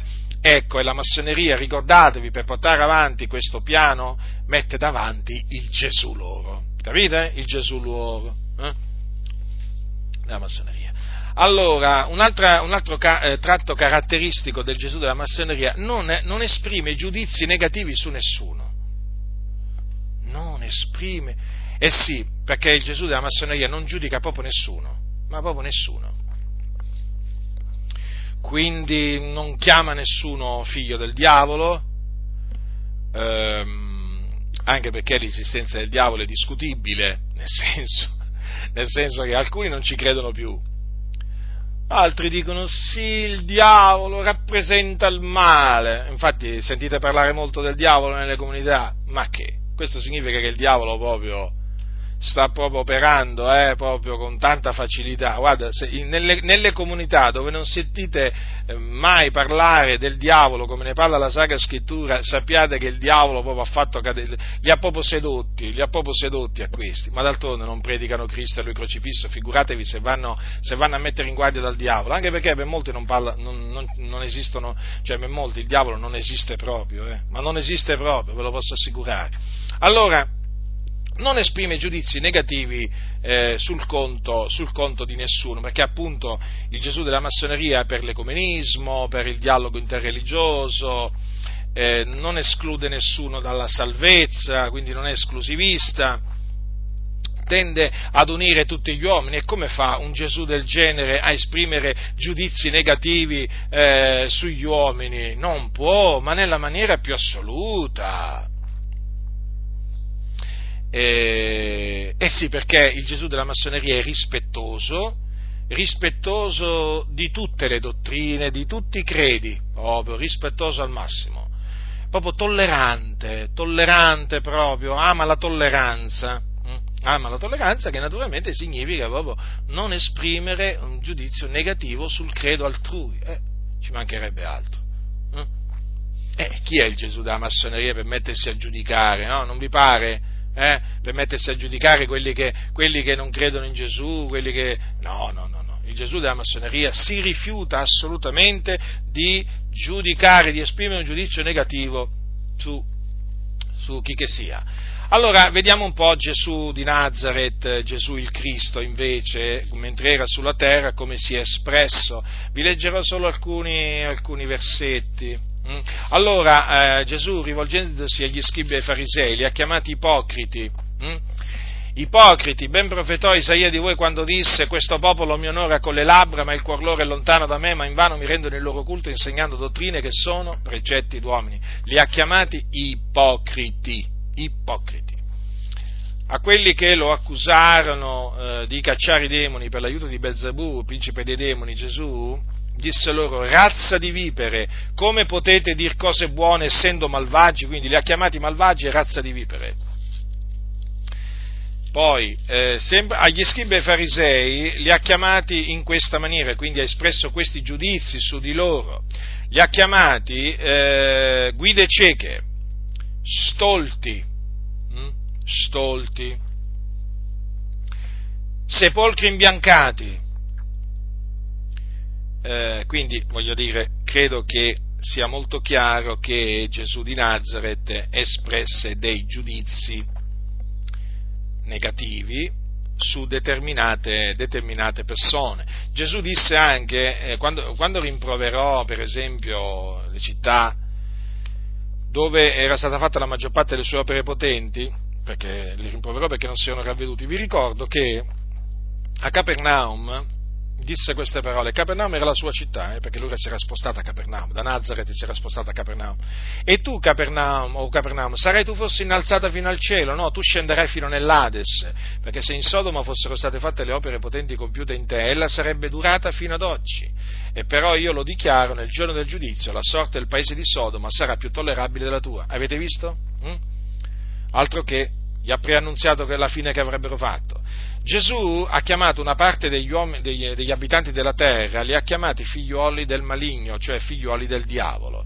Questo nella parabola delle zizzanie. Infatti quando la spiegò disse Colui che semina la buona semenza è il figlio dell'uomo, il campo è il mondo, la buona semenza sono i figlioli del regno, le zizzagne sono i figlioli del maligno e il nemico che li ha seminate è il diavolo, la mietitura è la fine dell'età presente, i mietitori sono angeli, come dunque si raccolgono le zizzagne e si bruciano col fuoco, così avverrà alla fine dell'età presente. Il figlio dell'uomo manderà i suoi angeli che raccoglieranno dal suo regno tutti gli scandali e tutti gli operatori di iniquità, li getteranno nella fornace del fuoco, qui vi sarà il pianto e lo stridore dei denti, allora i giusti risplenderanno come il sole nel regno del Padre loro. Chi ha orecchi, oda. Dunque, vedete, Gesù ha chiamato quindi le zizzanie figliuoli del maligno. Eh? E vi ricordo che Gesù chiamò quei giudei che lo odiavano e che volevano ucciderlo, li chiamò progenie del diavolo. Eh? Loro che dicevano abbiamo un solo, eh, ricordate le parole che gli dissero, noi abbiamo solo Noi non siamo nati di fornicazione, abbiamo un solo Padre Dio.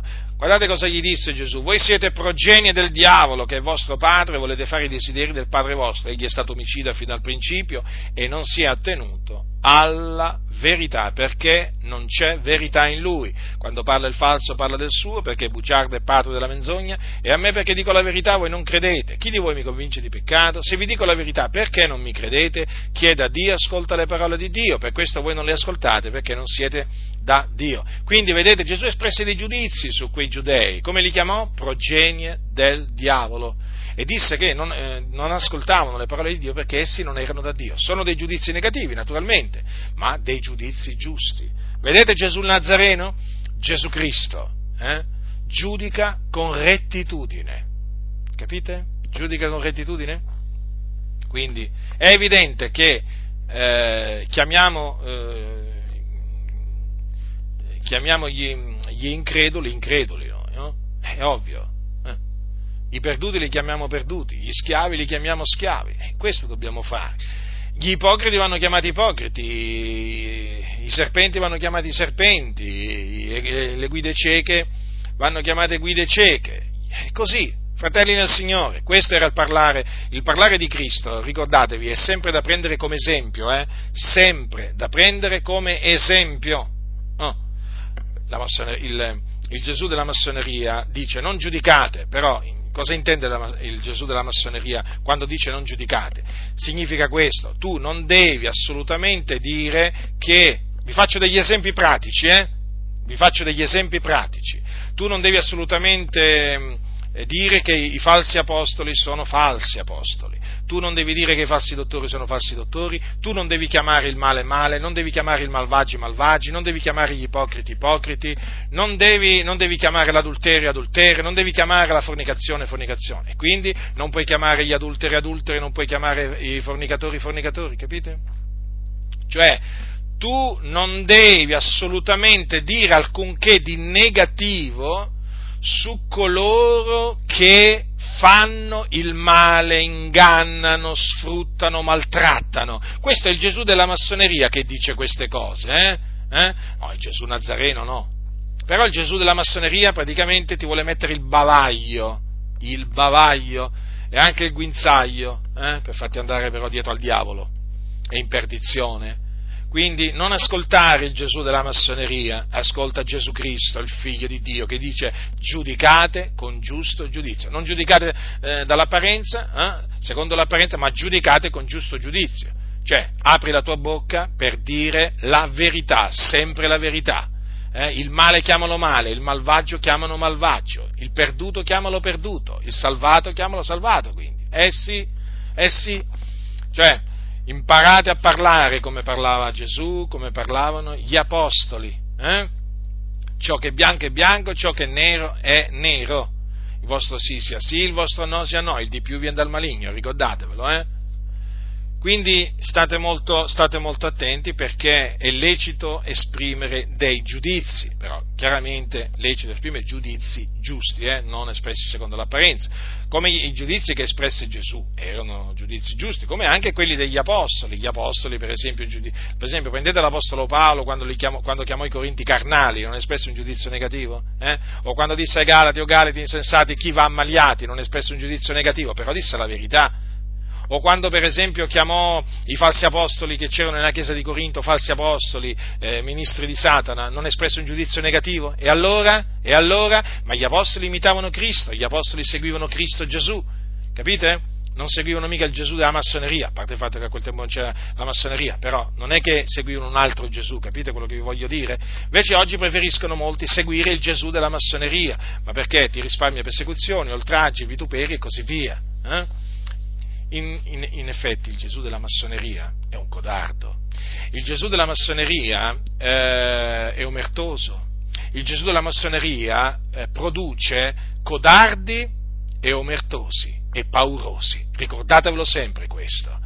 Ricordatevelo sempre questo, per quello che vi dico, rigettate il Gesù di cui vi parlano i massoni. Ma questo, guardate, fratelli del Signore, per, per riassumere, eh, per riassumere brevemente, perché io potrei stare molto, molto, molto di più a parlarvi, però siccome che so che siete persone intelligenti, so che voi recepite recepite le cose immediatamente perché Dio vi dà intendimento e quindi talvolta non c'è bisogno neppure che mi dilunghi molto. Eh, il Gesù della massoneria non fa polemica con nessuno. No, no, eh, beh, il stesso discorso, eh, non, non, mi voglio ripetere, diciamo, però voi capite bene che il Gesù della massoneria non può fare polemica, dai, voglio dire, se no come può, come può far procacciare l'unità tra tutte le religioni, capite?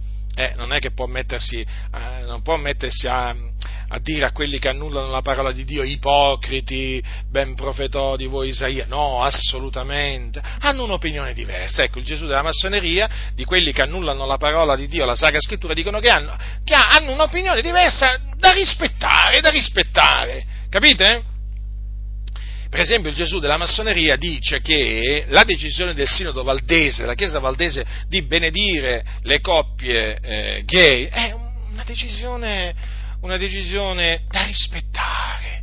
Puoi anche non condividerla, però rispettala. Questo lo dice sempre il Gesù della massoneria. Ma perché il Gesù della massoneria non fa polemica? Eh, è apolemico. È apolemico, il suo messaggio è apolemico capite? Senza alcuna polemica, eh? no, perché lui dice noi non dobbiamo fare guerre di religione, dice il Gesù della massoneria.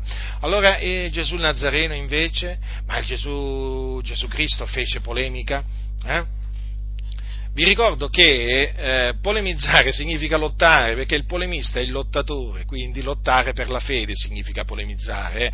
Guardate che polemizzare non significa litigare, eh. attenzione, attenzione, perché il servitore del Signore non deve litigare, non deve contendere, eh. è diverso. Polemizzare significa lottare, il polemista è colui che lotta, lotta per che cosa? Per la fede, in difesa dell'Evangelo. Allora Gesù, Gesù Cristo fece polemica, e come se fece polemica quando, quando gli scribi e i farisei farisei accusarono i suoi discepoli di trasgredire la tradizione degli antichi perché mangiavano eh, senza lavarsi eh, le mani prima, eh? quindi prendevano il cibo senza lavarsi le mani. E Gesù cosa gli disse? E voi perché trasgredite il comandamento di Dio a motivo della vostra tradizione?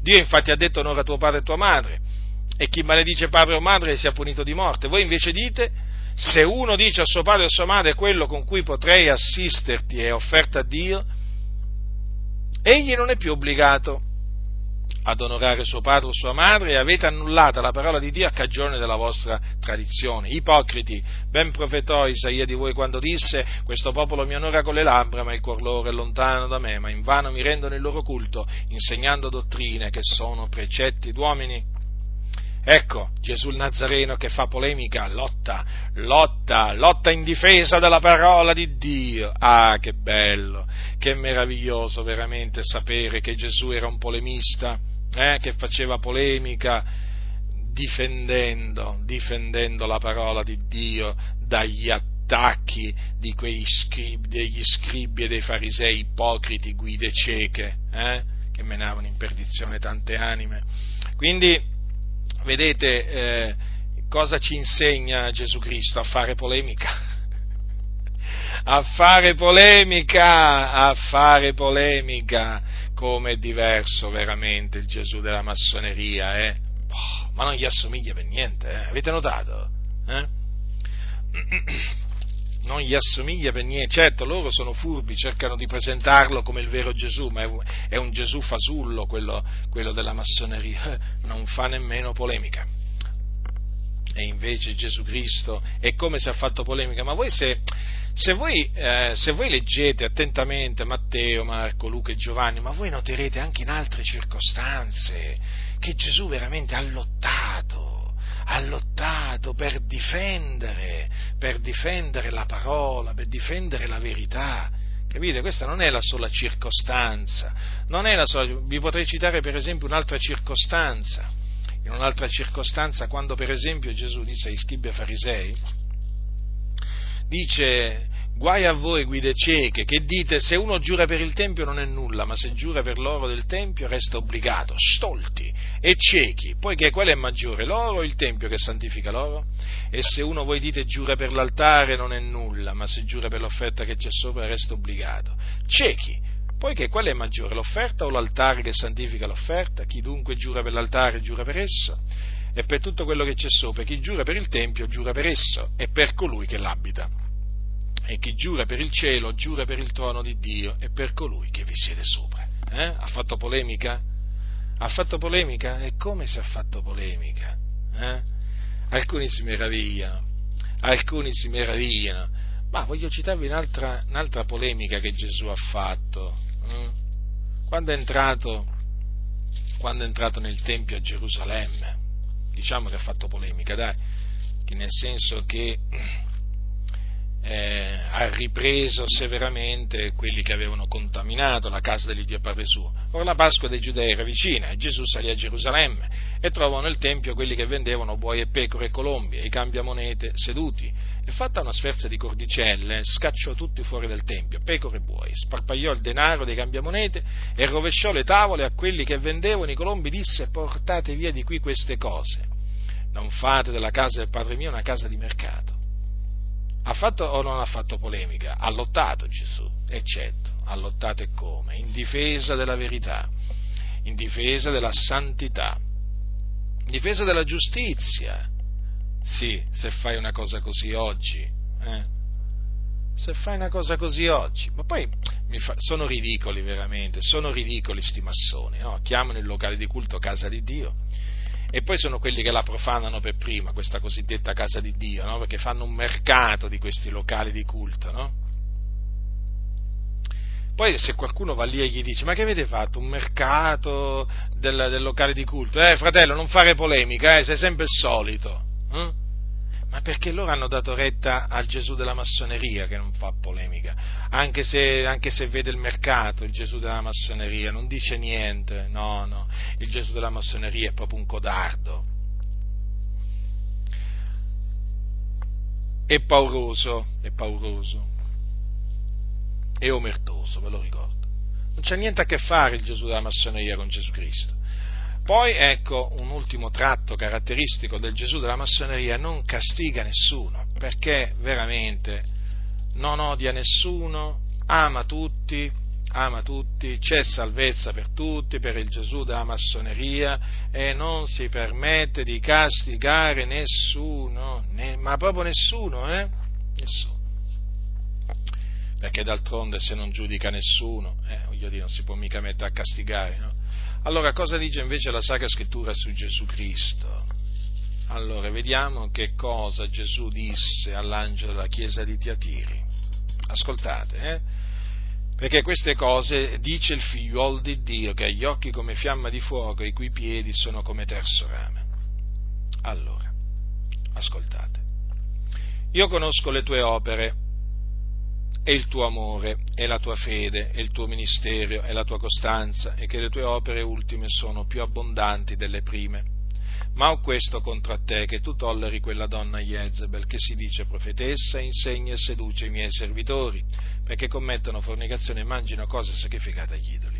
E io le ho dato tempo per ravvedersi ed ella non vuole ravvedersi della sua fornicazione. Ecco, io getto lei sopra un letto di dolore e quelli che commettono adulterio con lei in una grande tribolazione, se non si ravvedono delle opere d'essa. E metterò a morte i suoi figlioli e tutte le chiese conosceranno che io sono colui che investigo le reni e i cuori e darò a ciascuno di voi secondo le opere vostre. Quindi vedete che Gesù Cristo castiga, castiga coloro che si danno al peccato, gli dà del tempo per ravvedersi, vedete come in questo caso, ma se non si ravvedono poi li castiga. E vedete che infligge anche la morte. Gesù Cristo sì, infligge anche la morte in alcune circostanze, quando naturalmente ritiene che il giudizio che si deve abbattere su qualcuno deve comprendere anche la morte, o sua o dei suoi figli. Così è scritto.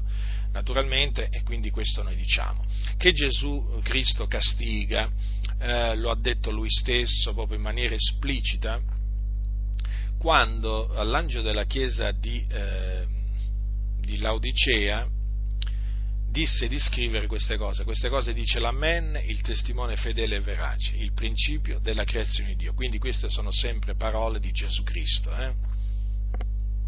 Naturalmente che pronunziò dopo che ascese al Padre, ovvio questo, no? Mentre era in cielo o comunque do, dopo che fu glorificato. Allora ascoltate che cosa ha detto, eh, ha detto queste parole Gesù. all'angelo quindi della chiesa di Laodicea, tutti quelli che amo io li riprendo e li castigo. Abbi dunque zelo e ravvediti. Questo perché l'angelo della chiesa di Laodicea è diventato tiepido. Vedete dunque, le cose sono molto chiare. Gesù Cristo castiga e mette a morte. E vi ricordo che è un vendicatore, Gesù Cristo, il figlio di Dio, perché quando, quando apparirà dal cielo eserciterà la vendetta, l'ardente vendetta del Signore. Infatti è scritto, è scritto in Tessalonicesi, nella seconda epistola ai Tessalonicesi, è scritto poiché è cosa giusta presso il Dio il rendere a quelli che vi affliggono afflizione e a voi che siete afflitti requie con noi, quando il Signore Gesù apparirà dal cielo con gli angeli della sua potenza in un fuoco fiammeggiante per fare vendetta di coloro che non conoscono il Dio e di coloro che non ubbidiscono al Vangelo del nostro Signore Gesù, i quali saranno puniti di eterna distruzione, respinti dalla presenza del Signore e dalla gloria della sua potenza quando verrà per essere in quel giorno glorificato nei suoi santi e ammirato in tutti quelli che hanno creduto. Vedete dunque, fratelli del Signore, stiamo parlando di Gesù Cristo. Questo è quello che dice la parola di Dio su Gesù Cristo. Quindi vi ho dimostrato, vi ho dimostrato che la massoneria, in questa maniera e per l'ennesima volta, vi ho dimostrato che la massoneria è dal diavolo e eh, che i massoni parlano appunto da parte dello spirito dell'anticristo. E quindi vi dovete guardare dai massoni e dal Gesù che vi propongono, vi annunziano i massoni.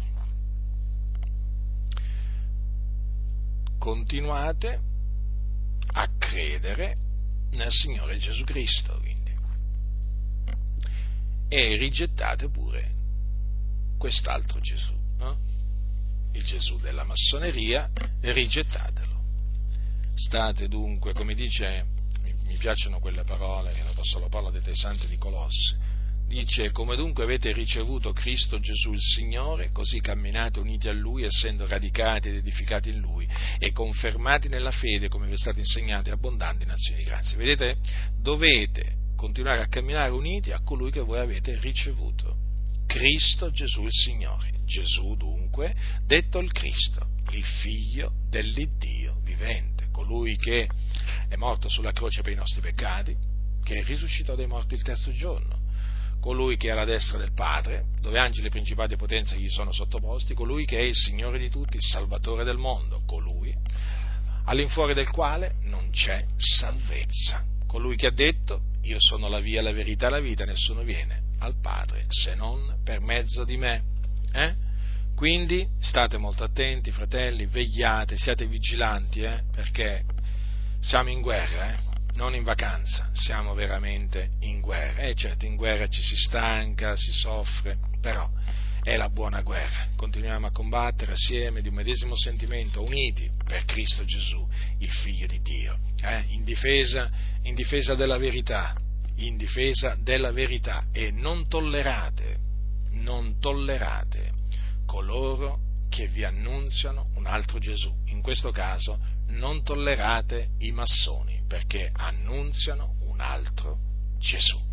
La grazia del Signore nostro Gesù Cristo sia con tutti coloro che lo amano con purità